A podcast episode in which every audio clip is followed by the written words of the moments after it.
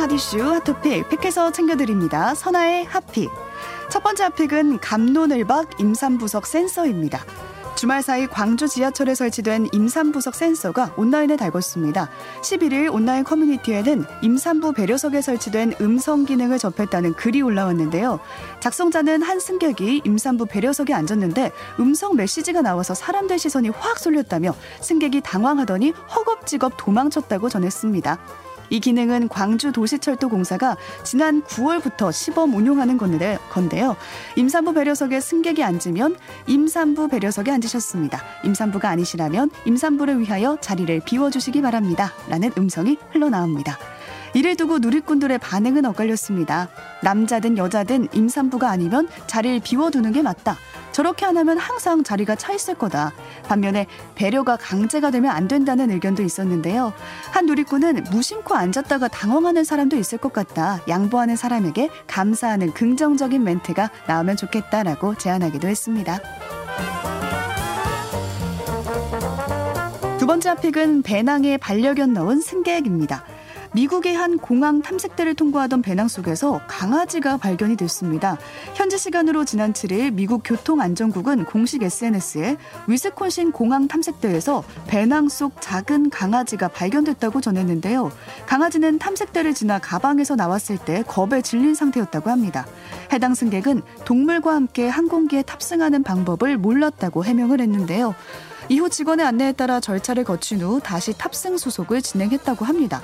교통안전국 측은 같은 일이 또 발생하지 않도록 반려동물과 공항 검색대를 통과하는 방법을 영상을 제작해 공유하기도 했는데요. 동물과 비행기에 동승하는 방법은 항공사별로 정책이 조금씩 다릅니다. 한국공항공사가 안내한 방법에 따르면 우선 반려동물 운송 서약서를 작성해야 되고요. 케이지를 포함한 반려견의 무게를 측정한 후에 이 무게에 따라 운송료를 결제하면 동반할 수 있다고 합니다. 중요한 건 그 어떤 경우에도 반려동물을 탐색대 위에 올리는 일은 없어야 한다는 거죠. 누리꾼들은 강아지가 너무 안쓰럽네요. 얼마나 두려웠을까요? 탐색대 엑스레이에 강아지를 그대로 통과시키면 방사선에 노출되는 거 아닌가요? 강아지 건강이 걱정이 됩니다. 반려견과 함께 비행하는 방법이 더 널리 홍보되면 좋겠습니다. 라는 반응 보였습니다.